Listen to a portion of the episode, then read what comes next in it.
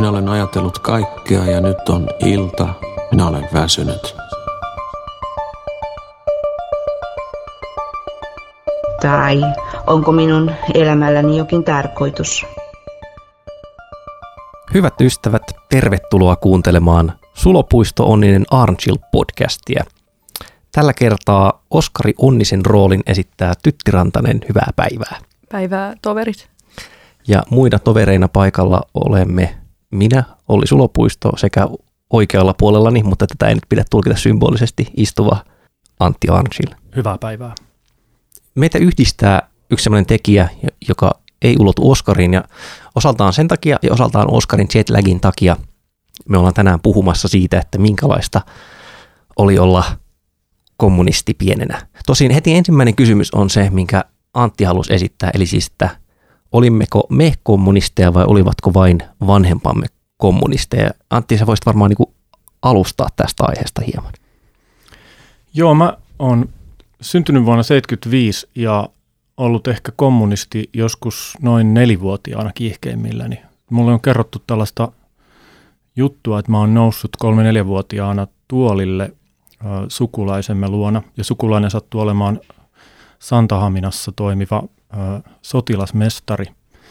Ja mä oon huutanut sieltä tuolilta, että minä rakastan Neuvostoliittoa. Mulla ei ole itselläni mitään muistikuvaa tästä. Äh, mun vanhemmat ei koskaan, vaikka olivatkin taistolaisia, niin ei koskaan pyrkinyt minkäänlaiseen aivopesuun. Ne ne ei, niin kuin, ne ei esimerkiksi laittanut meitä koskaan pioneerileille eikä mitään tämmöistä, vaan pyrki pitää huolen siitä, että, että tämmöistä indoktrinaatiota ei, ei, ei harjoiteta. Tämmöinen mielikuva ja muistikuva mulla ainakin on.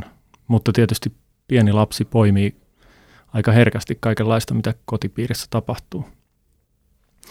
Mutta että äh, mun tällaiset tietoisemmat muistikuvat kommunismista ja kommunismitaustasta alkaa oikeastaan vasta 80-luvun niin alkupuolella. Että mä oon mennyt kouluun 82 ja, ja siinä vaiheessa tietysti liike on jo aika lailla hiipunut tai hiipumassa ja ehkä enemmänkin lapsuuttani leimaa semmoinen, uh, no se on 80-luvun lapsuutta ja samalla semmoista semmoista tota, kommunismin jonkinlaista jälkilämpöä tai jälkipyykkiä, ja sen mä muistan kaikkein elävimmin. Että minusta ei koskaan tullut kommunistia, mutta, tota, mutta paljon on muistoja, jotka liittyy kyllä tämmöiseen tota, taistolaisperheeseen. Toi mainitsemas vuosiluku on sinänsä kiehtova, että mä tarkistin tänä aamuna valokuva-albumista. Mulla on siis mun vauva-albumi tuolla kotona. Ja siinä on semmoinen kuva, jonka kuvatekstinä on, että sulopuistot toivottamassa ei euroohjuksia. Ja se on vuodelta 82 tai 83, olisi pitänyt varmaan katsoa, että milloin se on ollut se tarkka miekkari. Mutta siis se on semmoinen piknikkuva, että, että siinä istuu äiti, joka katsoo mua, sitten minä istun niin viltillä, sametti tota, haalarit tietysti jalassa, isi, isi kykkii siinä samettitakissa viikset päässä. Ja sitten mulla on niin kun, kun mä istun siinä, mulla on joku Karjalan piirakka kädessä ja polvitaipeeseen pystytettynä semmoinen viiri, jossa lukee, että ei euroohjuksia. Mutta se on nimenomaan tämä monikkomuoto, että mä itse asiassa muistin sen väärin. Mä ajattelin, että siinä olisi lukenut nimenomaan, että Olli toivottamassa ei euroohjuksia, koska se on mun vauva-albumissa. Mutta niin kuin mä väittäisin, mä en ikinä kysynyt tästä isiltä enkä äidiltä, mutta mä väittäisin, niin kuin, että kyllä meillä oli semmoinen projisoimme identiteetin myös lapsille – lapsille hanke siellä. Ja sitten sit näkyy just siinäkin, että, että mähän on siis ollut pikkupinsku ja aika pitkäänkin. Mä oon se muutama vuoden sua nuorempi, mutta niin kuin 90-luvun puolella pitkään on käynyt vielä sitten niin kuin pinskuleireillä, että Joensuussa se toiminta alkoi hiipua, mutta Helsingissä oli vielä, Helsingissä oli vielä semmoisia kesäleirejä, että ainakin 94, ehkä jopa 95, kenties jopa vielä 96 on ollut Hans Holmenin merileirillä, eli, eli Hanskassa – että mä sanoisin, että se oli nimenomaan semmoinen niin kuin viitta, joka minulle annettiin pyytämättä. Siitä mantteli laskettiin harteille. Mutta mä oon ymmärtänyt, Tytti, että sulla on taas hieman niin kuin toisenlainen tämä Joo. aika, aika tota, kyllä, jänne. Kyllä mä olin täysin niin kuin epäaikainen, eli siis anakronistinen ilmestys. Mä aina kiteytän tämän mun teini-iän kokemuksen siihen niin kuin one-linerin, että ette tiedä kuinka yksinäistä on vastustaa Vietnamin sotaa Kotkan Karhulassa vuonna 1999 ja mun perhe oli siis, ähm, määrittäisin, että mun perhe oli sellainen niin kuin sivistystahtoinen duunariperhe, mutta ei kuitenkaan sillä leimallisen poliittinen, eikä varsinkaan ole taistolaisia, tai eivät ole, ovat edelleen hyvissä voimissa. mutta kuitenkin ehkä se, mikä leimaa, leimaa lapsuutta, on kyllä se niin kuin ammattiliitto aate. Että mun isä taas oli sellainen niin metalliliiton AY-jyrä. Ja jos sä oot ollut pinskuleireillä, mä oon ollut aina niin kuin metallilasten pikkujouluissa. Mun mielestä se on siistiä. Herran siellä Jumala. Oli, siellä oli äh, tosi vänkä taikuri aina esiintyi. Äh, ja sen, tai mulla on selvinnyt myöhemmin, mun isä oli, tai se on vähän kuin se on ollut sehän kaappi SKDL-läinen, että se on ollut Kalevi Kivistön valitsijamies ja tällä ja meillä oli ehkä ihan muutama äh, Love Recordsin levy, mutta ei niitä kuunneltu, kun mä olin pieni.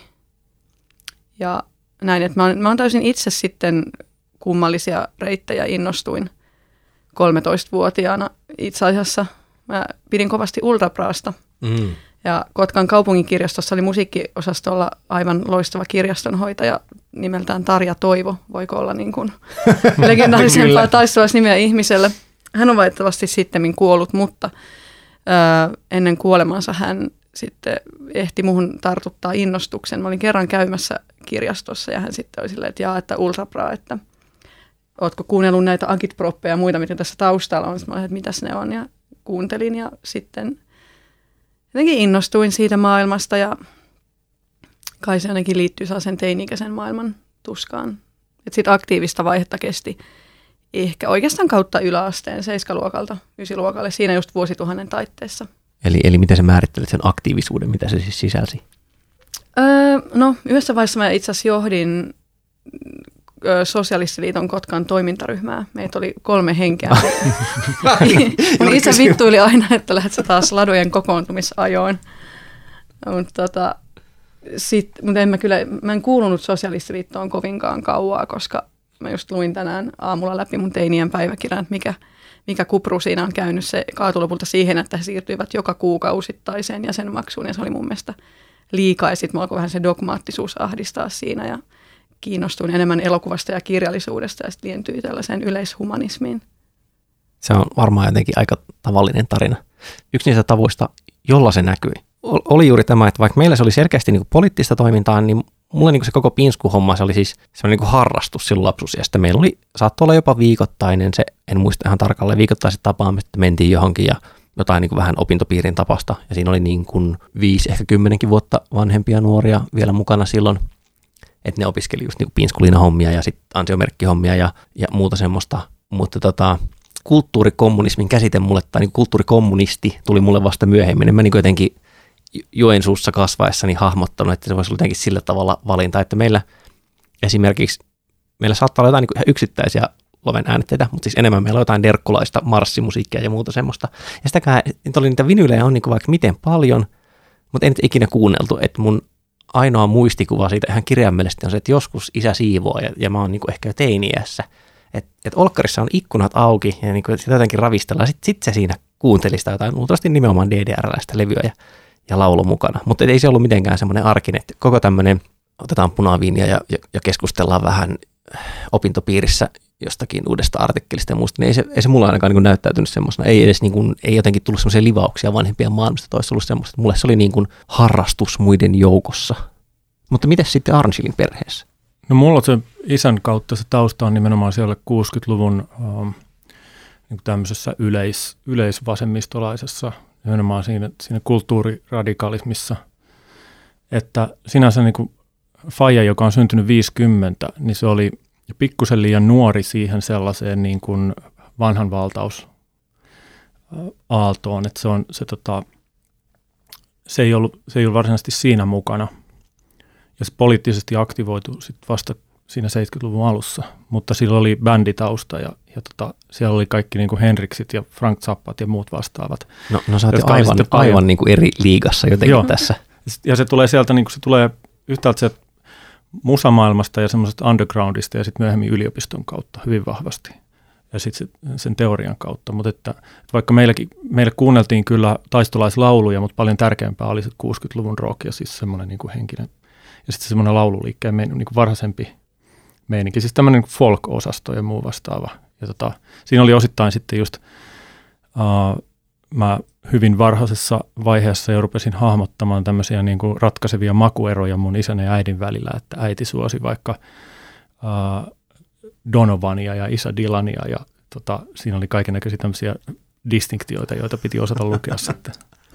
Mutta kotimaiselta puolelta just kaikki nurmiot ja muut oli hyvin tärkeitä, joita sitten tota, vanhemmat tunsi henkilökohtaisestikin ja, ja, tota, ja pyöri samoissa porukoissa. Ja, ja niin se on mielenkiintoista, miten Nurmiakin on kuitenkin päätoimittanut tätä uusi laululehteä 70-luvun lopulla, onko niin ohjelmakeskuksen vai kulttuurityöntekijöiden liiton lehti, mutta kuitenkin tällainen niin näihin pienempiin taistolaislauluryhmiin pitkälti henkilöityvä lehti, mutta sitten mä niitäkin luin sitten kirjastosta paljon paljon myöhemmin ja se oli hämmentävänhän niissä taas se murros sitten siellä loppuvaiheessa kohti punkkia. Joo, ja sehän muuttui 80-luvulla alohaksi, joo, eli sitten tuli tavallaan tämmöinen niin kuin uuden kaupunkikulttuurin ja hedonismin äänen kannattaja, jossa kuitenkin säilyi jännästi se semmoinen teoreettinen kierre.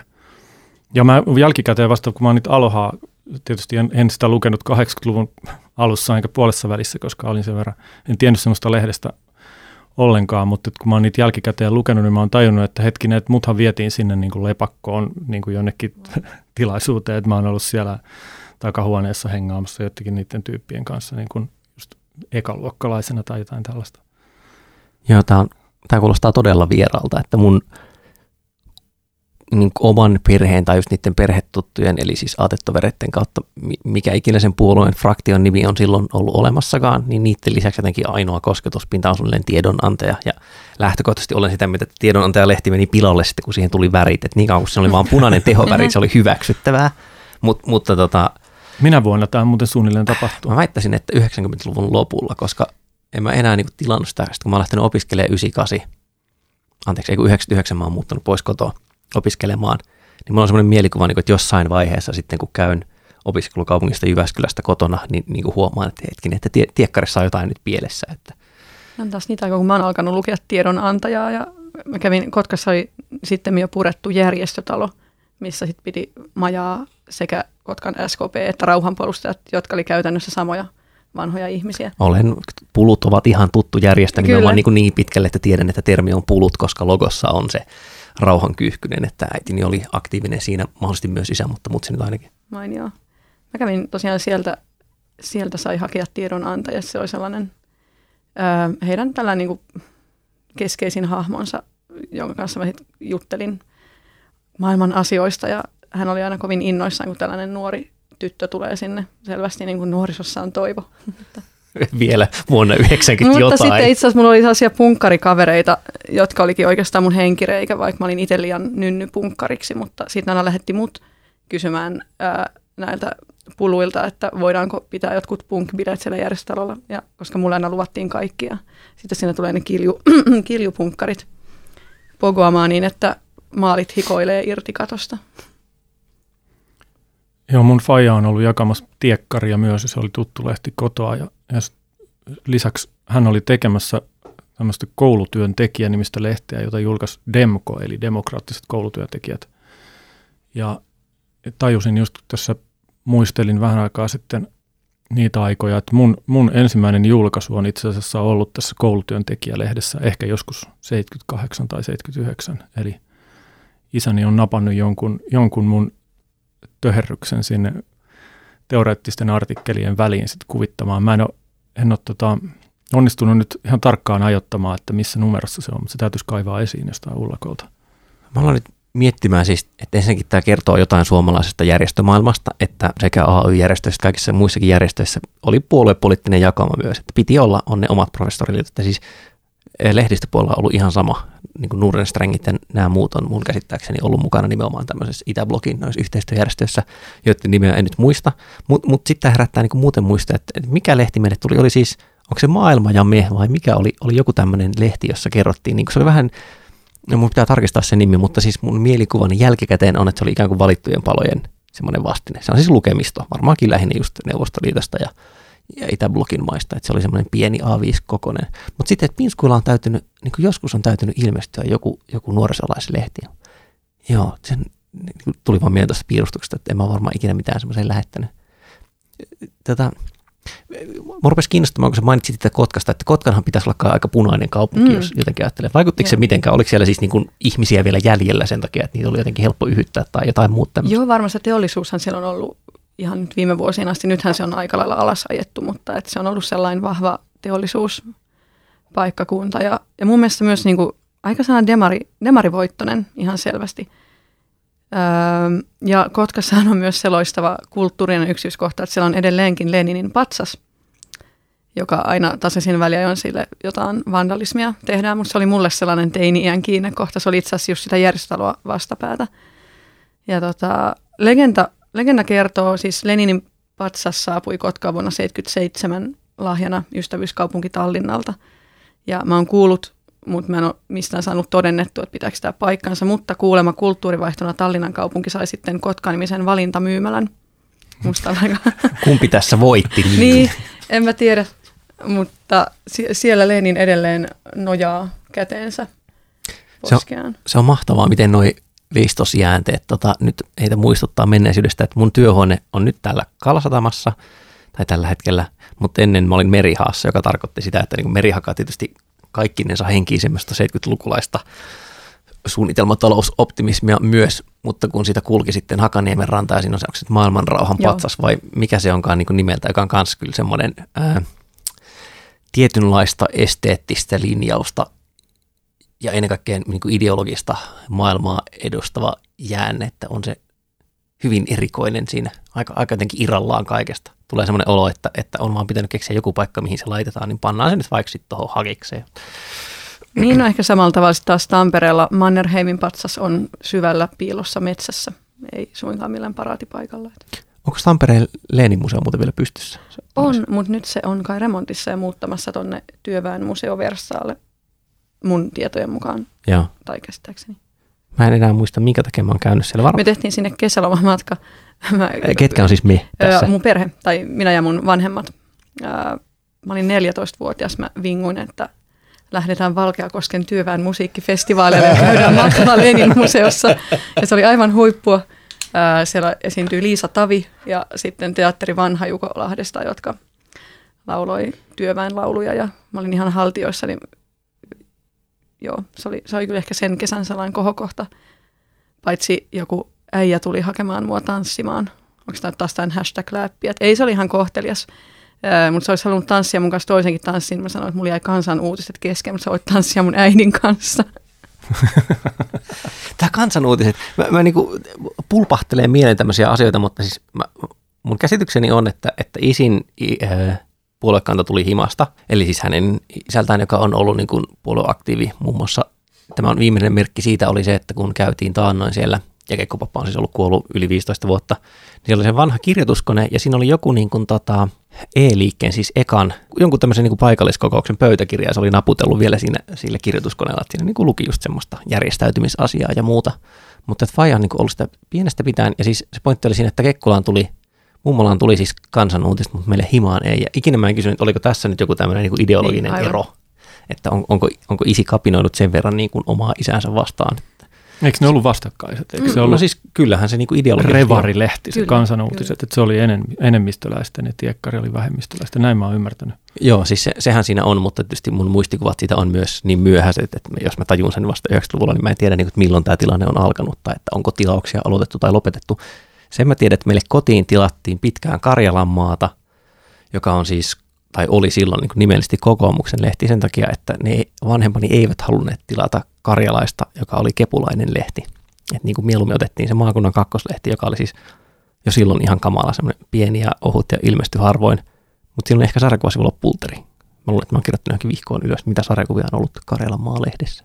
Mutta niin kyllä ne on vaikuttanut aika moneen asiaan, ainakin mun elämässä nimenomaan, että vaikka mä en olisi millään tavalla identifioitunut kommunistiksi, enkä mä varmaan niin tehnytkään, tai, tai siinä vaiheessa, kun on just joku teini-ikäinen ja kun kykenee tekemään omia päätöksiä tai, tai niin rakentamaan identiteettiä, niin, niin ei se enää ollut siinä mukana, mutta että mä oon ollut niin uppoutuneena siihen ympäristöön, että, että kyllähän se aika paljon tota pakostakin vaikuttaa. Mm. Ja puoli ja toisin mun äiti muistelee, kuinka taas heillä oli, hän on maalta kotoisin Kymenlaaksosta tai Pohjois-Kymenlaaksosta, ja siellä taas oli sellainen voimakkaan antikommunistinen henki tai, ja voimakkaan maalaisliittolainen, että oli vähän epäilyttävää käydä elannon kaupassa. Ja jonkun piti diilata mun mummolle sieltä jotain, mitähän se oli, joku Vileenin, se, sekin oli just vei Leenin käsisaippua mukamassa ja demaritkin oli tosi epäilyttävää sakkia mun mummoni katsannossa. Että, että jos nyt nykyään puhutaan, että suomalainen yhteiskunta on polarisoitunut, siis nimenomaan poliittisesti ikään kuin, niin, niin kyllähän nämä nyt ehkä jotain kertoo siitä, että on niitä vastakkainasettelujen aika oli silloin ennenkin olemassa. Tosin sitähän se slogan nimenomaan sanoo.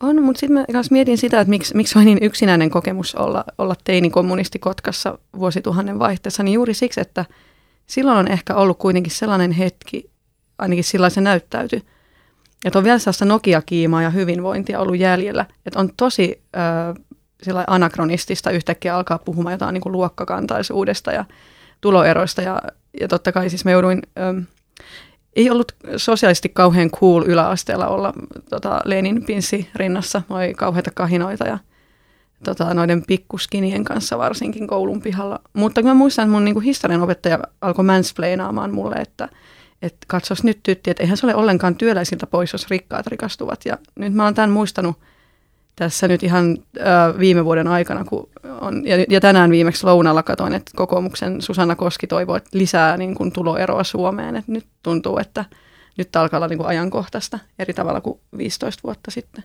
Niin, että silloin oltiin ehkä semmoisessa historian lopputilanteessa siinä mielessä, että ikään kuin kommunismia pidettiin pidettiin irrelevanttina. Niin, että nimenomaan. Se, niin kuin, että not even wrong mielessä kyllä, tyyppisesti. Kyllä, ja on, on se sitten tietysti myös sitä edelleen, mutta nyt ne kysymykset on palanneet, musta tuntuu. Kuuluuko teidän lapsuusmuistoihin tämmöiset tilanteet, jossa niin vanhemmat väittelee sanomalehden kanssa? Koska mä muistan hyvin elävästi vielä, vielä sen pitkälle 90-luvulla, että niin kauan kuin asu kotona, niin meidän faija on niin kuin ääneen kommentoinut paheksuen erilaisia pääkirjoituksia ja muita, että no niin, taas toi väittää, että esimerkiksi oli joku juttu, juttu tota, siitä, että kuinka, kuinka täytyisi äh, äh, tukea korkeakirjallisuutta niin kuin valtion varoin, niin, niin, tota, niin, niin mun, mun faija alkoi alko satirisoida sitä niin, että no niin, että nyt alkaa porvari sitten vaatia tällaista, että tota, että eikö sen pitäisi markkinalogiikan mukaan vaan mennä sillä että laitetaan sitten lisää väkivaltaa ja pornoa kirjoihin, niin eiköhän ne myy. Että tota, tällaisia monologeja aamu, aamukahvin ääreltä mä muistan paljon. Mutta te, teidän kokemuspiiriin tämä ei ilmeisesti kuulu. No mun isä tekee sitä joka tapauksessa, muuten se johtuu luonteesta, ei puoluekannasta. Mä taas, niin kuin, tämä on kamalaista, kun mä siis tajusin ennen nauhoituksia, että mun on pakko tietenkin isille soittaa tämä sitten, kun, kun se on valmis. Mutta niin mun mielikuva on se, että ei se niinkään, on se ehkä joskus tuhahdellut jollekin. Mä muistan lähinnä tämmöisen tilanteen, että, että ei saa möllytä TV-uutisten aikaan. Että oli niistä TV-uutisista, niin kuin Ylen siis tietenkin, oli niistä uutisista mitä mieltä hyvänsä, niin joku semmoinen kunnioitus on ollut, tai tämmöinen tiedon hankkimisen ehkä velvollisuus ja ideaali, että on tärkeää, että ymmärtää, mitä maailmassa tapahtuu, ja pitää lukea kirjallisuutta. Siis siinä mielessä, viitatakseni tähän aiempaan kulttuurikommunismiin, niin, niin kuin, ja mitä koulujaksossakin sanoin, että on niin kuin ihan selvää, että opiskelu on tärkeää, sivistys on tärkeää, vaikka isi on duunari oikein niin kuin perusteellisesti ja äitikin on ylioppilaspohjainen suunnilleen toimistotyötä sinänsä tehnyt. Mutta mut niin kuin toi, että mun tulkinta jotenkin vanhempien median käytöstä olisi ehkä enemmän se, että, että sieltä nyt yritetään omaksua kaikki tieto, mitä on saatavissa, ja he on toki tehnyt nyt tätä esivalintaa nimenomaan niiden lähteiden suhteen, että ei välttämättä sitten, ei nyt mä muistan, isä ei suostunut, siis meillähän ei ole tietenkään ikinä tullut akuankkaa, mistään korkeajännityksestä tai muusta niin ihan turha puhuakaan, se, että mä sain Transformers-lehden tilattua vähäksi aikaa, niin se oli jo niin kuin iso voitto, mutta sekä ei jatkunut kauhean pitkään, mä ehkä jouduin maksaa se itse. Mutta jossain vaiheessa ollut niin mikrobitistä tai pelit-lehdestä semmoinen, että Faija on kieltäytynyt tilaamasta sitä, koska se on Erkon. Okei. Okay, ja, ja niin kuin äkkiseltä voisi ajatella, että no, tämä on nyt naivi näkemys, että tietokonepelit olisi apoliittisia, että totta kai sieltä voi niin kuin dekoodata vaikka mitä näkemyksiä on Suomessakin tämä kuuluisa tapaus, jossa Raid Over Moscow-peli kiellettiin nimenomaan poliittisista kulmista, mutta tota se, että, että niin omistussuh, niin kuin sellaista mediakritiikkiä siis oli nimenomaan tämmöinen, tätä, tätä nyt ehkä voisi sanoa niin jotenkin hyvin perustavanlaatuiseksi ikään kuin kommunistiseksi kritiikiksi, että omistussuhteilla on väliä enemmän kuin sillä tekstillä, tai se alkaa jo sieltä. Joo, mun isä on kanssa, että, ei, että hän ei katso Bonnierin kanavia, mutta kyllä se katsoo. Mä muistan 80-luvulta sellaisia kun tapahtui tämmöinen ehkä, meidän perhe vähitellen alkoi niin kuin, kivulloisesti siirtyä kulutusyhteiskuntaan niin kuin vastaan haraten, mutta kuitenkin vääjäämättä. Että hankittiin omistusasunto jossain vaiheessa ja, ja tota, niin kuin, mitä, mitä erilaisia askelia tähän sisältyy. Että saako esimerkiksi tehdä etelän matkana. Näitä, näitä asioita ei koskaan niin kuin sillä tavalla puettu sanoiksi tai purettu auki, että mitä, mitä, tota, mitä kriteerejä tai, tai syitä ja asioita oli taustalla. Mä, mä muistan, muistan, että se oli, oli vahva fiilis, että Kanarialle ei saa matkustaa, mutta sitten Marokkoon sai mennä. Että tämän tyyppiset erot. Se ja sitten myöskin aikaa. kummallisesti myös niin kuin PC-koneet edusti niin kuin enemmän porvarillista maailmaa kuin, kuin Macit et, tota noin, niin, et, et sai, et linnunpönttömäkki oli ehdottomasti, niin kuin se edusti, vaikka, vaikka tämä ei millään tavalla kestä tietenkään päivävaloa, eikä mun faija varmaan mitenkään näin, näin naivisti ajatellut, mutta et siihen, siihen yhdistyi sellaisia mielikuvia semmoisesta 60-lukulaisesta hippimeiningistä, joten se tota, oli selvää, että niin kuin, täytyy, olla, täytyy olla mäkit ja muita vastaavia tämmöisiä niin kuin, ja sit, ladalla ajettiin aina muurin murtumiseen asti, mutta sitten sen jälkeen kun muuri murtuu, niin hankittiin käytetty saabi, eli tämmöinen maltillinen siirtyminen länteen. Et ei uutta autoa ikinä varmaan on mun faija ostanut vieläkään. Ja sitten se oli selvää, että ei se niin kuin mikään, kovin pitkälle länteen ei saa mennä. Ja Herra Jumala, tästä on käynyt niin monta polkua, niin. että suoritan, suoritan kardinaalivirheen ja juoksen niistä monta läpi, mutta siis ensinnäkin, okei, okay, automerkit, ihan oikeasti noin vuonna 2010 tai sen jälkeen kävi niin, että, että mentiin tota aikaisemmin mainitsemani iso mummolaan, eli tai siis minun mummolaan, ajattelin Laksonen kautta. Eli mentiin mummolaan Mäntsälään, jonne pääsee nykyään junalla. Mummola on Sälinkäällä, se on Mäntsälän kylä. Ja isä oli vastassa autolla, ja sitten se niin morjensti ja käveltiin sinne ja mä rupesin katsomaan, niin kuin, niin kuin aina ihminen tekee, että missä se meidän auto on siinä parkkipaikalla. Ja sitten mä en tunnistanut sitä, ja se oli, tota, se oli joku pösö muistaakseni. Sitten mä kysyin, että keneltä toi on lainassa, siis että, että on, hän on ottanut veljensä auton lainaa. Ei, kun se on sen oma. Ja siis mä olin ihan aidosti todella hämmentynyt ja on ollut yli 30-vuotias siinä vaiheessa, koska meidän autot, jos tässä lähdetään vähän taaksepäin, niin tota, Lada, onko se 110, nyt se niiden NS uusi malli, mikä tuli, se on ostettu uutena. Sitä ennen on muistaakseni ollut, olisiko ollut kaksi Samaraa, josta toinen oli niin perimistöksi jäänyt, eli, eli noin 90-luvun lopulla. Sitten sitä ennen on ollut takatuppari Skodia, muun muassa 130, joka on kerran jäätynyt Ilomantsissa, kun oltiin siellä tota, uutena vuotena reissussa ja oli jotain 20 astetta pakkasta, niin, niin se jäätyi umpeen ja silloin ajettu, ajettiin aina viisi kilsaa sitten se keitti ja sitten piti panna siihen alle nuotio ja lämmittää se uudestaan. Ja autokunnassa saatiin Ilomatsissa viemään lämmitettyä autotalli, jossa se suli seurattavasti himaa. Ja siis ihan niin kuin ensimmäinen, minkä mä muistan näistä on Mosse, Moskvich, jossa oli syystä tai toisesta, ehkä sen takia, että pikkusisko oli syntynyt, niin piti niin kuin kiinnittää turvakaukalla tai jotain, en muista ihan tarkkaan, mutta siis – oli Mossi, josta oli poistettu äh, kuljettajan puolinen, tai siis ei kuljettajan puolinen, vaan siis etupenkki, matkustajan etupenkki. Ja se on niin vanha auto, että siinä ei ollut äh, takana turvavöitä. Ja sitten me ollaan oltu tulossa tuota, Vuoneslahden mummolasta Himoaan, ja mu- muistan niin kuin suunnilleen sen kohdankin, tai väitän muistavan, että missä kohdalla tietä ollaan, kun isi teki äkkijarrutuksen, ja mä lensin leuka edellä kojelautaan, ja mulle tuli sellainen haava, ja siis leuka puutui, ja mä olin ihan varma, että nyt se murtui ja kaikkea kamalaa. Ja, ja päivä pari myöhemmin oli tota, päiväkotikuvaus, ja mulla on siis edelleen, mulla on semmoinen niin kuin, laastari, laastari leuassa sen vuoden päiväkotikuvauksessa, mutta tämä on siis ihan selvää, niin kuin, että autot, auto on todellakin niin iso taloudellinen hankinta, että sitä ei missään tapauksessa voi ostaa silmittömästi niin kuin vaan jotain länsiautoa edes. Ei. Mä muistan, meillä oli tota, ennen niitä ladoja oli yksi Wartburg, jotta jo, jossa, josta on jäänyt mieleen se, että sen manuaalin mukaan siinä on hyvät akustiset tarkkailuominaisuudet, koska sitten sit lähti niin helvetin kova melu. Ja muistaakseni se jotenkin katkesi tai jotain tämmöistä. Se todella niin kuin hajosi sillä niin kuin sarjakuvamaisesti. Oi ei. Sitten hankittiin lada. Sori, joo. Äh, mun vanhemmat tosiaan, kun ne ei olleet niin kauhean radikaaleja, että mä olin paljon heitä radikaalimpi sitten siinä tietyssä vaiheessa, mutta siis heillä ei ollut mitään tästä ostoboikottia varsinaisesti, ja mun isä on vannoutunut Mazda-mies. Mutta ehkä tämäkin kertoo jotain mun sisäsyntyisestä ö, punaisuudesta, että mun vanhemmat ihmetteli, että mä niin aloin vinkua joskus neljävuotiaana todella sitkeästi aina, että meille pitää hankkia neliovinen punalatikka.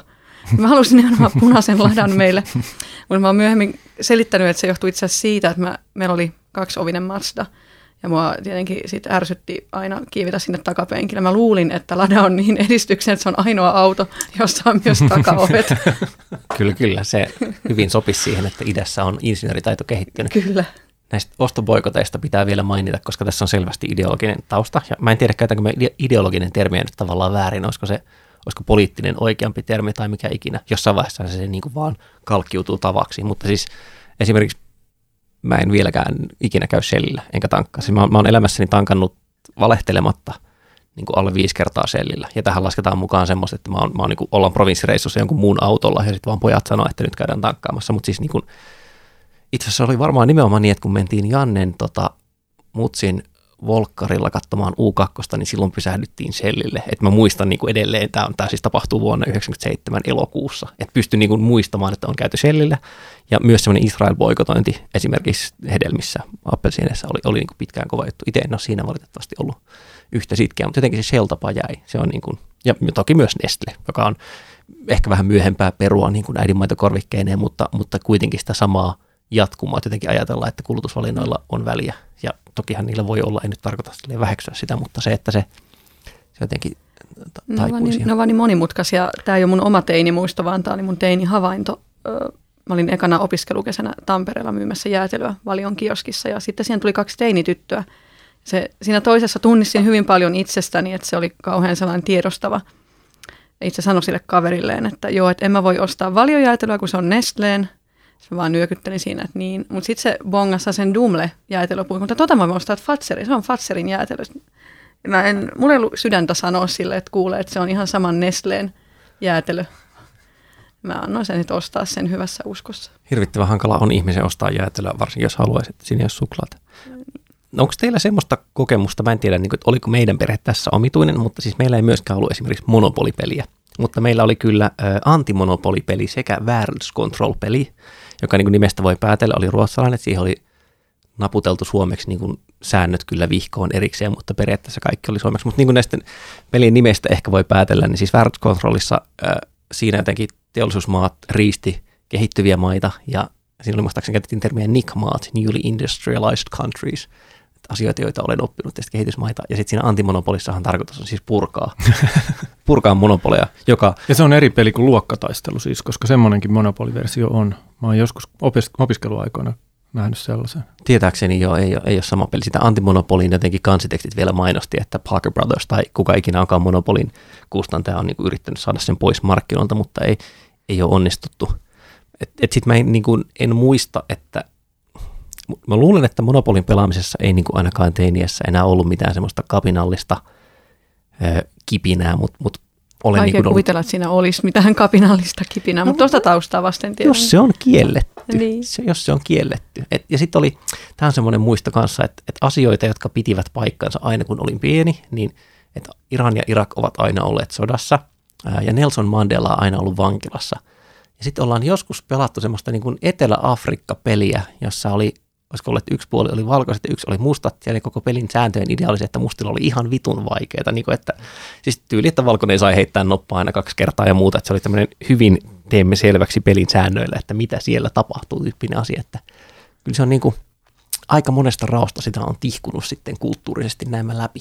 Mä luulen, että tuossa Monopolin kohdalla niin kun, siinä on ero meidän perhetaustojen välillä, että, että niin kuin mä aikaisemmin sanoin, niin, niin mun vanhemmat yritti – yritti välttää sitä sellaista tota, indoktrinaatiota ja, ja tota, just tuollaisissa asioissa. Et ei, ei ollut pioneerileiriä, ei ollut, ei ollut tämmöisiä, että oltaisiin puututtu sitten peleihin tai muuhun. Et saatettiin tietysti, se oli eri asia, että mitä hankittiin. Et meille hankittiin vaikka videot myöhemmin kuin muille, mutta et se nyt ei, ei ole itsessään mitenkään kauhean valtavan kriittinen ele, että videot hankitaan vasta neljä vuotta myöhemmin kuin naapurilla, mutta, mutta et ei olisi, et me pelattiin ihan normi, normi monopolia ja Afrikan tähteä ja, Sama ja tälleen. Juttu. Sama juttu, ja itse asiassa mun isän, ehkä, se on muistellut omaa lapsuuttaan.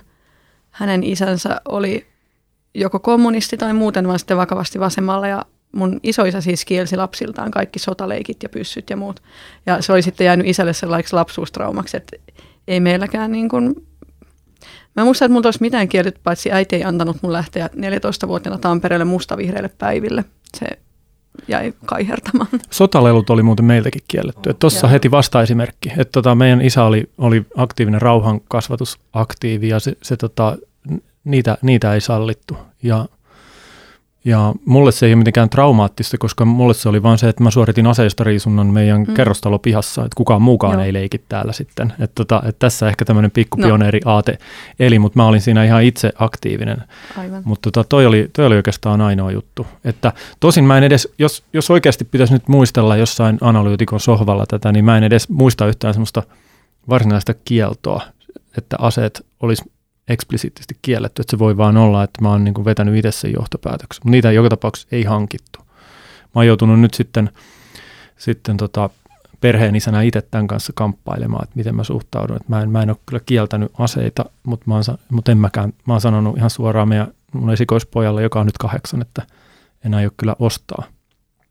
En todellakaan osta mitään niin kuin, tota noin, niin lelukaupan utsia sille niin kuin ikimaailmassa. Että ehkä mä voin vuolla sille jonkun miekan sitten kesämökillä, että ei siinä mitään. Tai jos se haluaa leikkiä jonkun kaverin pistoolilla, niin antaa mennä. Mutta.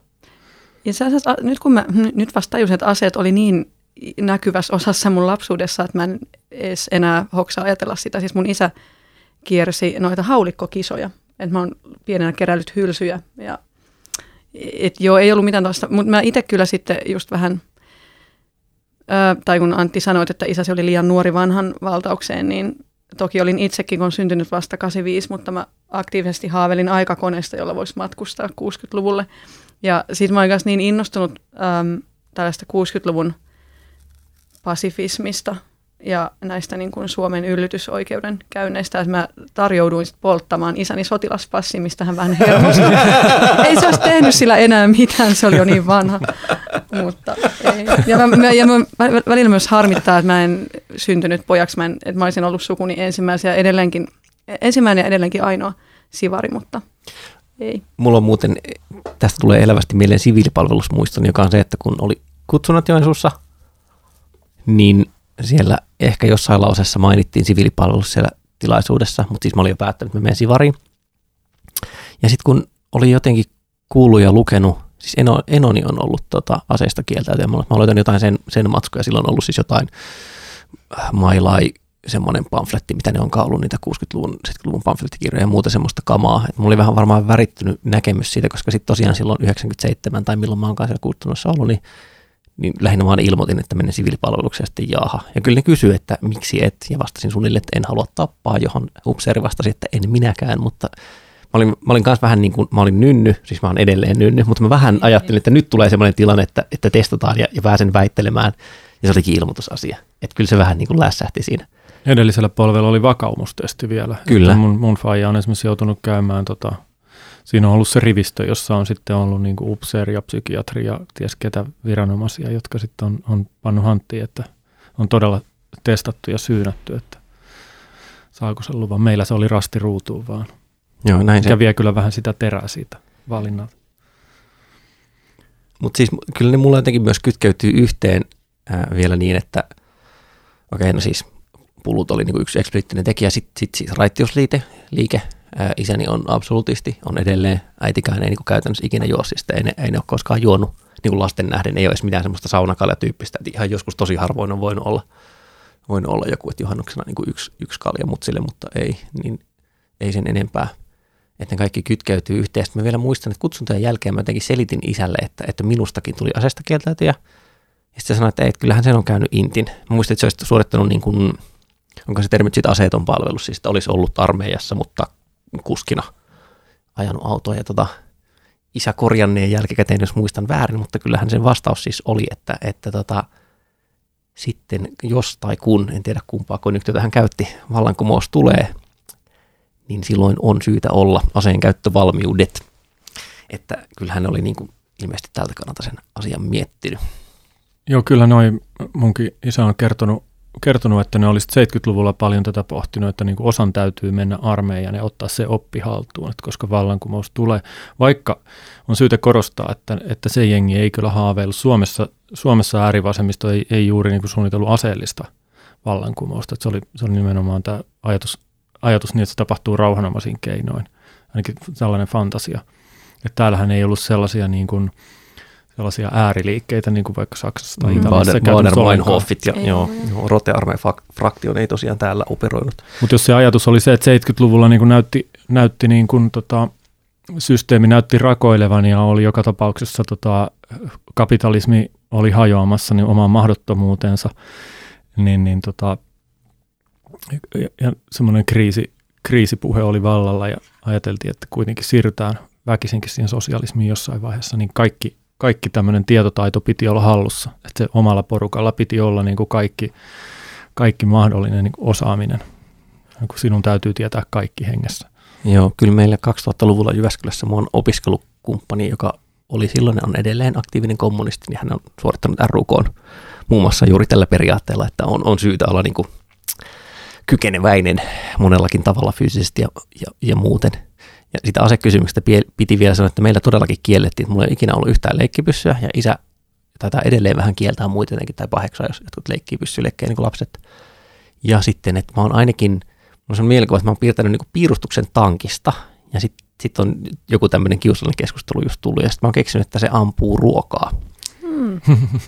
niin Kaunista. Kyllä, maailman, maailman läpinäkyvin hätävalhe, enkä mä tiedä menikö se läpi, mutta niin, että mä oon niin hyvin sisäistänyt sen tälleen sysekianisessa mielessä, että, että kuinka minun tulee toimia, kuinka minun oletetaan toimimaan, että, että vaikka tekisi mieli piirrellä Abramsia ja Laketyö ja muita, niin kyllä siitä sitten rauhanomaisen yhteistyön väline tuli kuitenkin. Mutta jos puhutaan siitä, että miten teidän kaverit suhtautu tähän kaikkeen, koska suurin osa, suurin osa oli kuitenkin tota noin, niin, suomalaisia, suomalaisista porvarisperheistä varmaankin. mitkä kaverit he? Niin. Ei vaan, oli mulla kavereita. Että oliko se sitten semmoinen, siis teillä on tätä pioneeria ja, ja mahdollisesti tätä 90-luvun tota noin, niin, punkkarivasemmisto osastoa, että löytyykö sieltä viiteryhmää vai oliko se sitten enemmän semmoinen niin kuin, että se jengi oli erikseen ja sitten niin kuin niin. muiden kanssa oltiin – se oli, se oli aika muusta. erikseen, jotenkin mä jos mietin, että miten erilainen se kokemus olisi ollut, jos olisi asunut jossain vähän isommassa kaupungissa. Että mä aina haaveilen, että sitten kun mä muutan vaikka Tampereelle opiskelemaan, sitten kyllä aktivoidun uudestaan. No en aktivoitunut siinä vaiheessa, oli sitten jotkut muut asiat. Muutit kuitenkin Tampereelle. Muutin kuitenkin hmm. Tampereelle ja sitten sieltä pois. Mutta kyllä se oli äh, niin kuin, siinä, etenkin siinä yläastevaiheessa todella yksinäistä tai niin oli kavereita ja jotkut siitä asiasta vähän innostu, jotkut ei, loput oli neutraaleja, mutta sitten just se niin kuin, tai just kun mä luin läpi mun yläasteen päiväkirjan tänään aamulla, niin se on niin kuin kaksi keskeistä asiaa. On tämä niin kuin hämmennys maailman tilasta ja sitten tällainen niin kuin aate, mutta sitten on myös niin kuin pojat ja ihastukset. Niin se oli aika sellainen hankala, hankala yhtälö. Ja, ja tosiaan, ja se mikä nyt on ollut aika kipeätä tässä niin kuin viimeaikaisessa somekulttuurissa on, että tuntuu, että sellainen niin kuin yläastelaisten huutelu on vaan niin kuin levinnyt maanlaajuiseksi keskusteluilmapiiriksi sellainen, että kyllä mä niin kuin oman osani saanut saas niin kuin tappouhkauksista ja huoritteluista siellä koulun pihalla. Mun ei tietenkään ole kavereita, mutta et, et ei se sillä ole niin kuin sosialisti mikään paras mahdollinen veto. Mutta sitten totta kai just ne pari vuotta, sit kun löysi ne pari vuotta vanhemmat punkkaripiirit, vaikka itse, itse ei ole ikinä oikeastaan punk-musiikki kiinnostanut, mutta oli kuitenkin samanhenkisiä. Tai niin kuin Ilkka Mattila kauhean kauniisti kirjoitti nyt tässä David Bowie-muisto, tai näissä Hesarin muisteluissa, että nämä niin kuin huutosakista heitetyt, niin sitten kun löysi ne muut, niin oli jotenkin iisimpää. Joo, meillä oli tosiaan siis ei niin kuin omista koulukavereista, en ainakaan tiedä, että kukaan olisi ollut samalla tavalla punainen kuin meidän perhe, että sitten ne oli niin kuin perhetuttuja, ja toki siellä oli samanikäisiä lapsia, vähän vanhempia ja vähän nuorempia kaikkia niin kuin niissä porukoissa. Ja siinä meni tosiaan limittäin sitten niin kuin SKP-läiset tai SKDL-läiset sitä ennen ja, ja tota, rauhanpuolustajat ja, ja sammontakojat. Et ne oli niin kuin ehkä ne aktiivisemmat siellä, että kyllä mä oon niiden kanssa viettänyt pitkälti teini-ikäänkin asti vielä ihan siis silloin lukioaikana. Heistä siis tuli ystäviä, mutta kun ne ei sattunut asumaan siellä päin, niin sit se johti siihen, että se ei ollut niin päivittäistä se tapaaminen ehkä pikemminkin sen takia sit silloin lukiossa niiden muutaman kanssa hengas vielä jonkun verran, koska sitten oli enemmän omaa aikaa ja, ja omaa vapautta, että semmoinen ala-asteikäisenä se ei oikein onnistunut. Silloin se oli sitä, että mennään sitten tota, telttailemaan Kontiolahdelle. Kaupungilta sai halvalla puolijoukkoja teltat ja sinne sitten kaminat ja sinnepä sitten mentiin. Sinnepä sitten mentiin.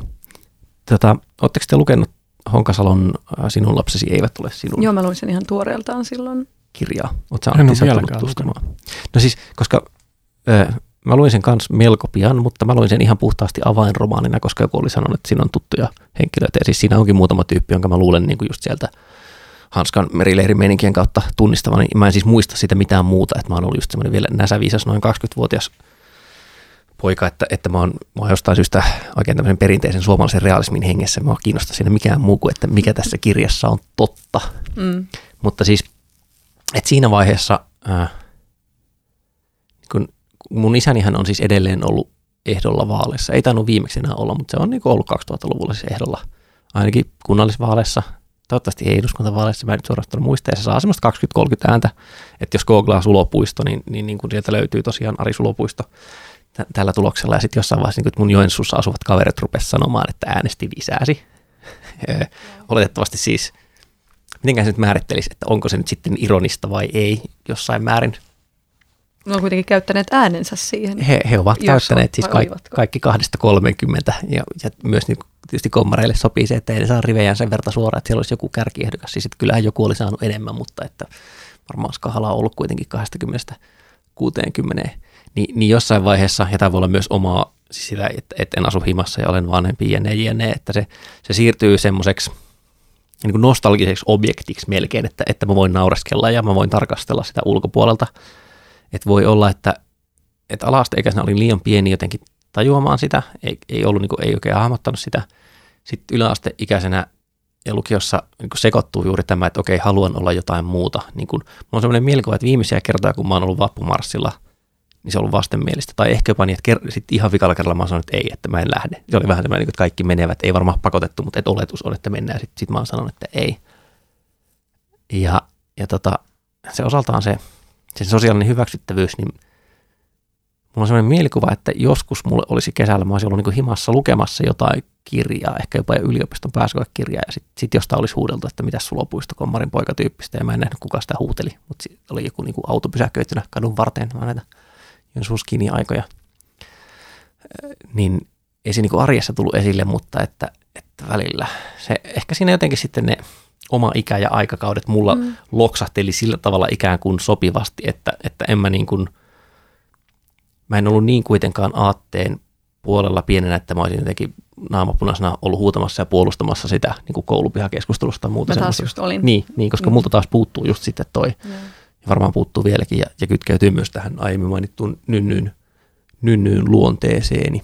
Mutta kyllä mun täytyy sen verran nyt totuuden nimessä lisätä siihen ystäväasiaan, että mulla, mulla kyllä oli hyvin läheinen ystävä, jonka kanssa me käytiin laulamassa taistaislauluja Lenin patsaalla. Mutta et se, et mä luulen, että se oli kyllä silti enemmän meille sitä estetiikkaa kuin mitään tiukkaa marksilaisen filosofian peruspilareihin syventymistä. Mutta tavallaan ehkä tästä mun ja mun ystävän öö, tässä niin kuin historian, se oli enemmän niin kuin historian elävöittämistä, että sitä ennen me oltiin oltu intohimoisia Edith Piaf-faneja ja frankofiileja, mikä myös leimaa edelleen elämääni. Se on se toinen, toinen pitkä juonne siinä. Mutta on joku, Eli joku, oletko myös maalainen? Äh, Niin, siihen mä nyt itse asiassa, kun mä tehnyt nyt väitöskirjaa Ranskan 68 opiskelijamellakoista ja sen estetiikasta, niin nyt mä oon perehtynyt maolaisiin ja se on myös, no niillä oli omat niin kuin musteläikkätestinsä, että mitä ne halusi ottaa siitä maon Kiinasta ja mitä jättää näkemättä. Et, mutta et se on mun mielestä kauhean mielenkiintoinen asia, kun no nyt hypättiin nopeasti maalaisuuteen, mutta et se on ollut Suomessa niin marginaalin marginaalia. Joo, ei, ei mitään mielikuvaa siitä. Itse asiassa Suomen maalaisista on tehty väitöskirjakin, Mao, missä sä oot. En muista tekijän nimeä, mutta täytyisi itsekin lukea.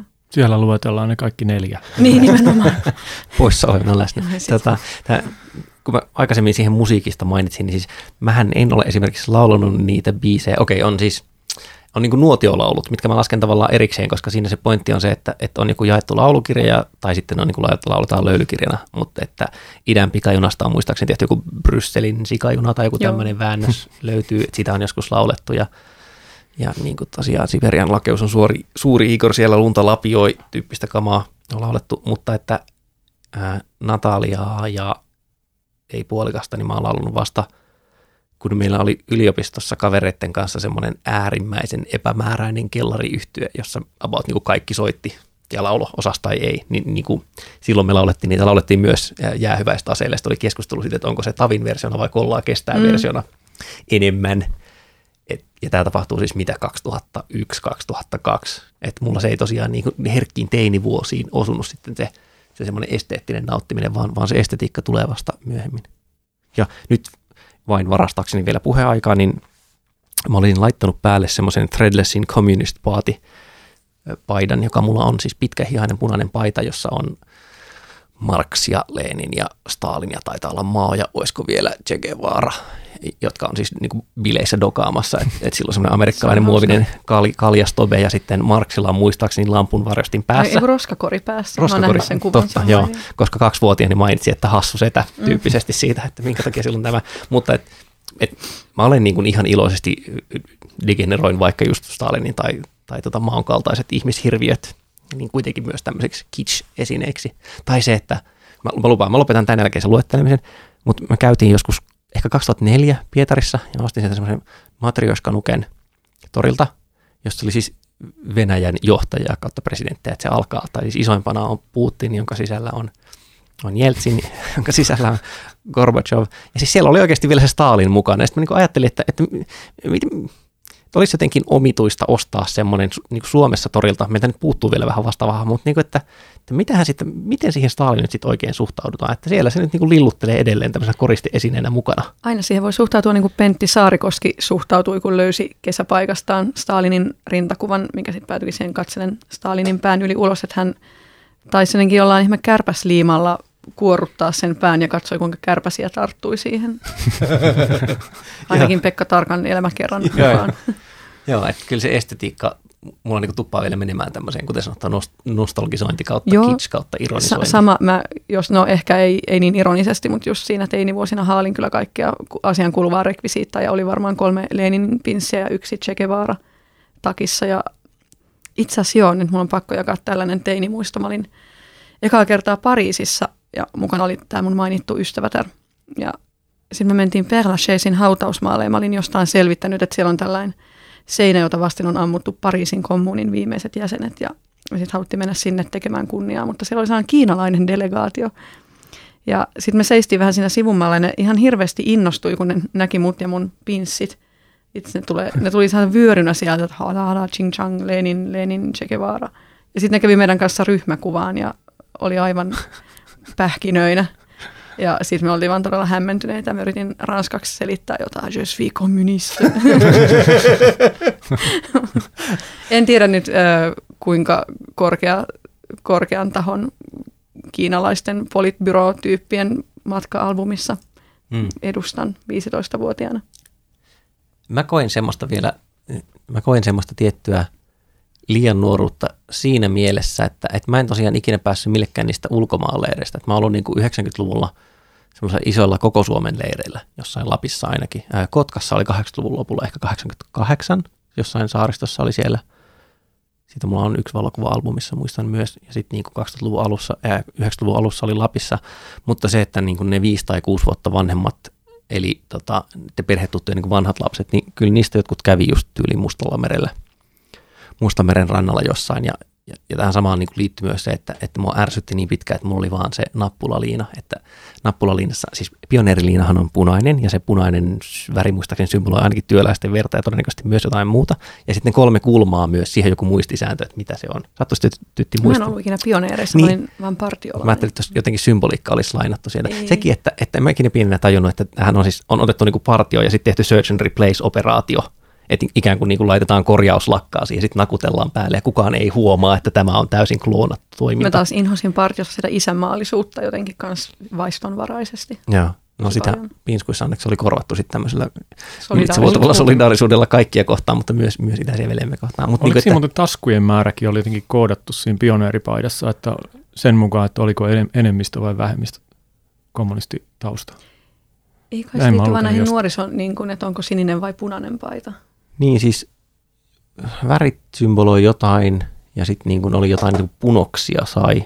Mutta okay. en ole varma, että onko se ollut tämmöinen koodaus, koska Jostain varmaankin... mä oon lukenut tämän, voin olla väärässä. Mutta voi myös olla, että Joensuussa, tai että mä olin liian nuori myös ymmärtämään sitä. Mutta niin se oli ihan selvää, että mä olisin halunnut sen oikean pinskuliinan jo aikaisemmin, että joku siinä, niin kuin, muistaakseni se on vihreä nauha siinä nappulaliinassa, semmoinen niin lisänauha, että se selvästi kertoo, että jätkä ei ole ihan vielä jengessä.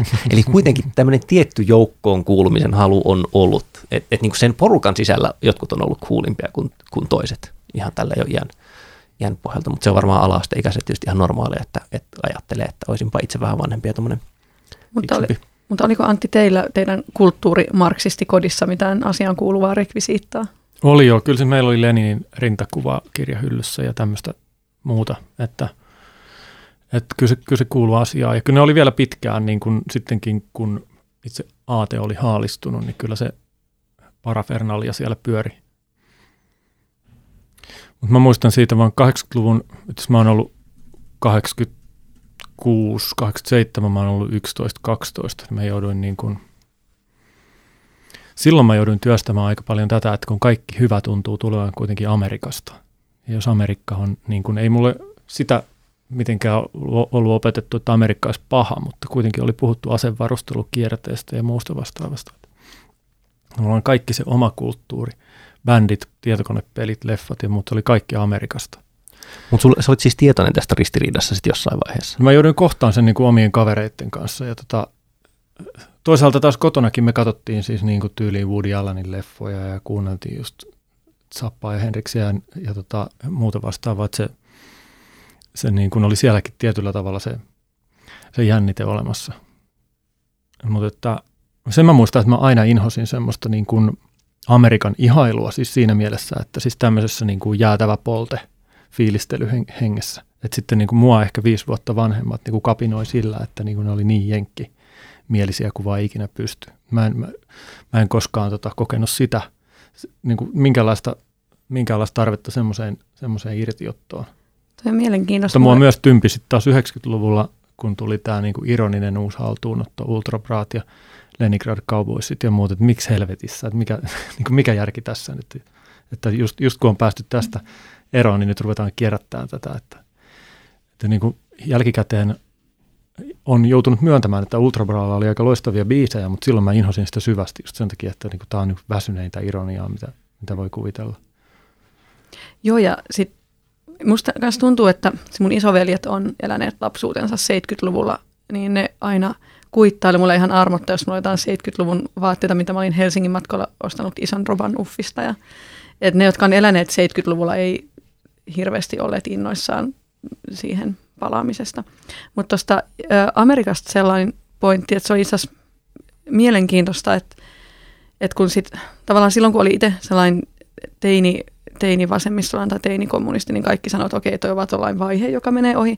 Niin kuin sitten tietysti myös menikin, huomasi, että maailma ei ole niin mustavalkoinen. Mut, ja sitten ehkä just tuli niin poliittinen nuupahdus itselle. Mutta itse asiassa se, mä olin nyt viime talvena puoli vuotta Yhdysvalloissa tekemässä väitöskirjaani, niin se oli kuitenkin kaikista maailman paikoista se, missä mä uudelleen aloin kiinnostua politiikasta ja yhteiskunnan epäkohdista – vaikka en mä niinku sitä varten sinne mennyt, mutta sitten mä kuitenkin näin sitä koko ajan ympärillä, toi tämä Ferguson liikehdintä vaikutti muhun to, tosi isosti.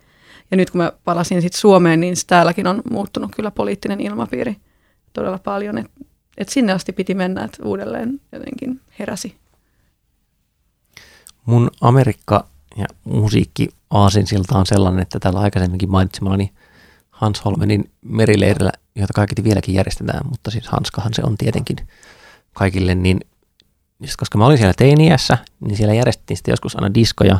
Kyllä mä varmaan, niin kuin, mulla on sellainen mielikuva, että Those Were the Days nimenomaan Lenny Cowboysien versiona olisi ehkä soinut, mutta kyllä se oli sinänsä ihan niin kuin standardilinja, että, että Nothing Else Matters oli, oli aika kova biisi, koska se oli slovari ja siinä pääsi tanssimaan tyttöjen kanssa. Eikä niin kuin, ja siis tämä oli pioneerileiri, jossa sitä soitettiin. Että niin kuin siinä vaiheessa noin 95 tai mitä ikinä, niin ei se ainakaan enää sitten ollut sitä niin kuin populaarikulttuuria ei näin mä, näin mä eroteltu niin tarkkaan. Ja mäkin mietin, että kyllä varmaan semmoista niin kuin ihan aukikirjoitettua Amerikka-vastaisuutta on ollut himassa, mutta tota, et, et jotain niin kuin rippeitä syyllisyyden tunnosta välillä on varmaan ollut siitä, että et kuluttaa jotain jenkki, ehkä elokuvat kaikkein eniten. Mutta siinäkin menee niin kuin sotahommiin sekaisin, koska muistan, että Memphis Belle-elokuva tulee noin 92 elokuvateatteriin, kertoo, en ole vieläkään katsonut sitä, mutta siis se kertoo – amerikkalaisen pommikoneen lennosta toisessa maailmansodassa. Ja kaverit olivat menossa katsomaan sitä ja isä ei päästänyt. Tai siis ei antanut rahaa lippuun, joka on niin kuin de facto sama okay. asia. Joo. Ja, ja se, se oli, se oli niin kuin se, että ei sota-elokuva. juttu. Mutta tietokoneet taas ei ikinä ollut semmoinen. Niitä isi kantoi kotiin töistä ja oli ihan innoissaan niistä, että kovin, kovin eri tavalla nuo tota, ovat menneet. Onko sulla Antti sitten tämän 90-luvun niin vastareaktion jälkeen, niin mitä on tapahtunut kommunistisuhteellesi sen jälkeen? Kommunismisuhteellesi ehkä? No kyllä tietysti sitten on tullut luettua Neuvostoliiton historiaa ja, ja erinäköisiä toisinajattelijakirjailijoita ja muita. Ja se, se, niin kuin, se Neuvostoliiton hirviömäisyys on niin kuin kaikessa täydessä mitassaan paljastunut. Ja, ja, ja on se tietysti jossain määrin vaikuttanut siihen, millä tavalla ajattelee sitten niin kuin vaikka taistolaisuudesta tai omasta taustasta, vaikka olisi tietenkin hölmöä ruveta kytkemään niitä näin niin kuin yksi yhteen toisiinsa niin kuin jossain Tyskovitsin hengessä ja vaatia omia vanhempiaan tilille jostakin. Ää, mutta ehkä nyt kun 1900-luku alkaa jo näyttäytyä semmoisena niin kuin omana, omana niin kuin kummallisena epokkinaan, niin, niin, tota, niin, niin just se, että millä, millä tavalla niin kuin omat vanhemmat kuitenkin kytkeytyy sen oman, oman nuoruuden radikalisminsa kautta siihen iso, isoon kuvaan tietäen tai tietämättään, niin se ehkä siinä on päällimmäisenä. Mutta kyllä se, niin kuin sanoin, 80-luvun lapsena ja siinä niin kuin, ä, aatteen jäl, jälkipyykin tai jälkilämmön aikana kasvaneena, niin mitä se ehkä, mä en tiedä onko tämä niinkään sukupolvi vai enemmän niin kuin henkilökohtainen temperamenttikysymys vai mikä, mutta kyllä se, se Mä sanoisin, että mä perin sieltä semmoisen niin tietynlaisen epäluulon kaikkia mahdollisia niin kuin aatteita kohtaan, mikä, missä on kyllä, niin kuin, siinä, on, siinä on hyvät ja huonot puolensa. Että kyllä se, toi tausta on musta tehnyt aika epäpoliittisen, ja mä niin kuin heti samaan hengenvetoon on pakko sanoa, että ehkä ei ole olemassa edes mitään epäpoliittisuutta, ja, ja tähän sisältyy valtavia ongelmia. Mutta semmoinen tietynlainen – tietynlainen niin vastenmielisyys kaikkea, kaikkea politiikkaa ja ideologiaa kohtaan sieltä tulee. Et se ei ollut niinkään semmoinen, että olisi kokenut, että olisi pitänyt ottaa hirveästi irti omista vanhemmista tai nimenomaan irti, irti jostain kommunismista, vaan enemmän, että se, että se tota, 80-luku ja 90-luku teki sen, niin kuin, että, että suhtautuu jotenkin lähtökohtaisen, lähtökohtaisen ehkä ironisesti kaikkiin, kaikkiin ismeihin ja siinä, siinä on omat ongelmansa, joihin voidaan mennä ehkä jossain toisessa jaksossa. Mä alkanut kiinnostaa hirveästi nyt, kun on tehnyt väitöskirjaa just ranskalaisesta 60-luvun radikalismista, varsinkin taiteessa, taiteilijoilla, jotka yritti jotenkin osallistua siihen liikehdintään ja ehkä saada sen politiikan virtaamaan oman taiteellisen projektinsa läpi tai toisinpäin. Ja ja toisaalta kun aina kiinnostaa kertovat rakenteet ja miten niitä puretaan, niin mä oon nyt alkanut, alkanut hirveästi kiinnostaa niin kuin se henkinen krapula, mikä siitä on seurannut varmaan eri maissa eri tavalla, mutta sen jälkeen kun kävi 78-luvun mittaan selväksi, että ei tullutkaan vallankumousta, että Berliinin muuri murtu, Neuvostoliitto hajos ja näin poispäin.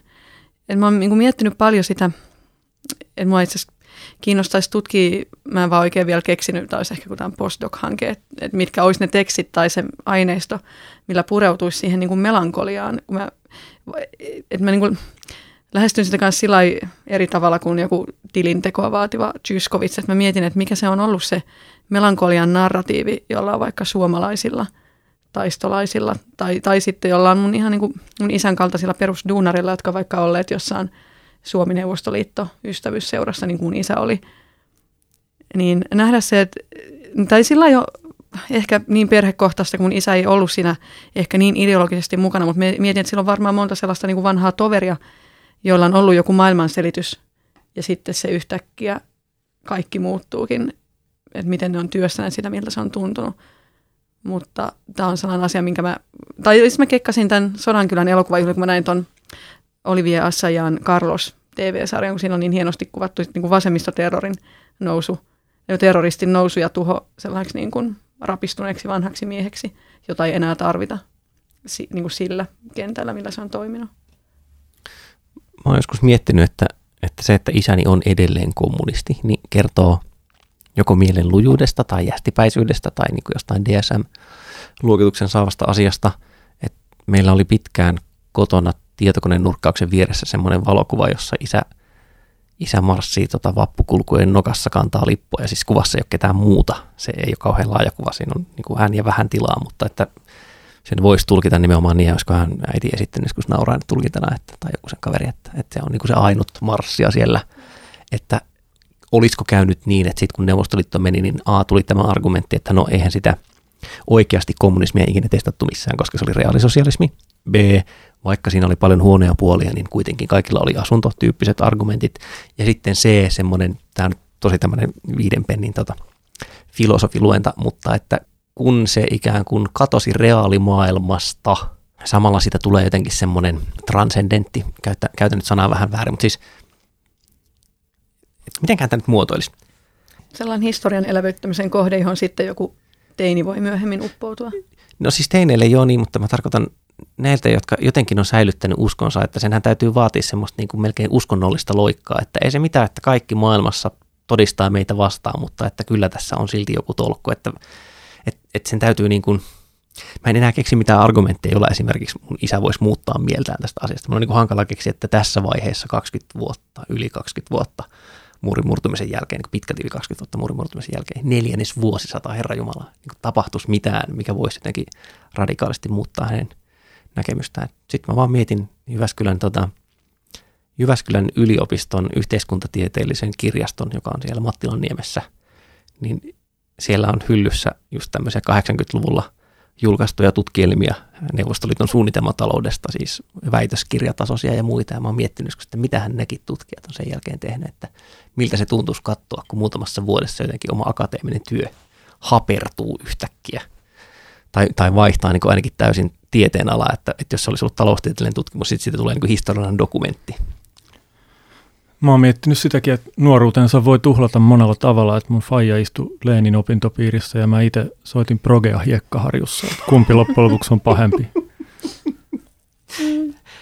Kiitos Antti Arnsil siitä, että löysit taas täydellisen lopetuksen tälle podcastille. Me olimme siis tällä kertaa Sulopuisto Rantanen Arnsil podcast ja aiheenamme oli, no sitä turha ruveta tiivistämään, koska ei siinä mitään tiivistettävää ole. Kiitos kuuntelemisesta. Jos tykkäät meistä, niin käy toki ilmoittamassa se iTunes-ohjelmassa tai, tai kerro se Facebookissa tai Twitterissä tai ihan sama lähetä vaikka kirjepostia kenelle tahansa. Ei tarvi olla edes meille, olisi hirveän kiva, jos joku saisi kirjeitä. Ja ensi kerralla varmaan puhutaan jostain aika muusta. Moi moi! Minun maailmani on minun päässäni ja sinun maailmasi on sinun päässäsi. Minun maailmani on minun päässäni ja sinun maailmasi on sinun päässäsi. Kenellä meistä voisi olla oikea kuva koko todellisuudesta? Minun, minun maailmani. Suomea voisi oikea kuva koko todellisuudesta. Metafysiikka on vaikeaa arkipäivässä elävälle ihmiselle. Minu, minun maa...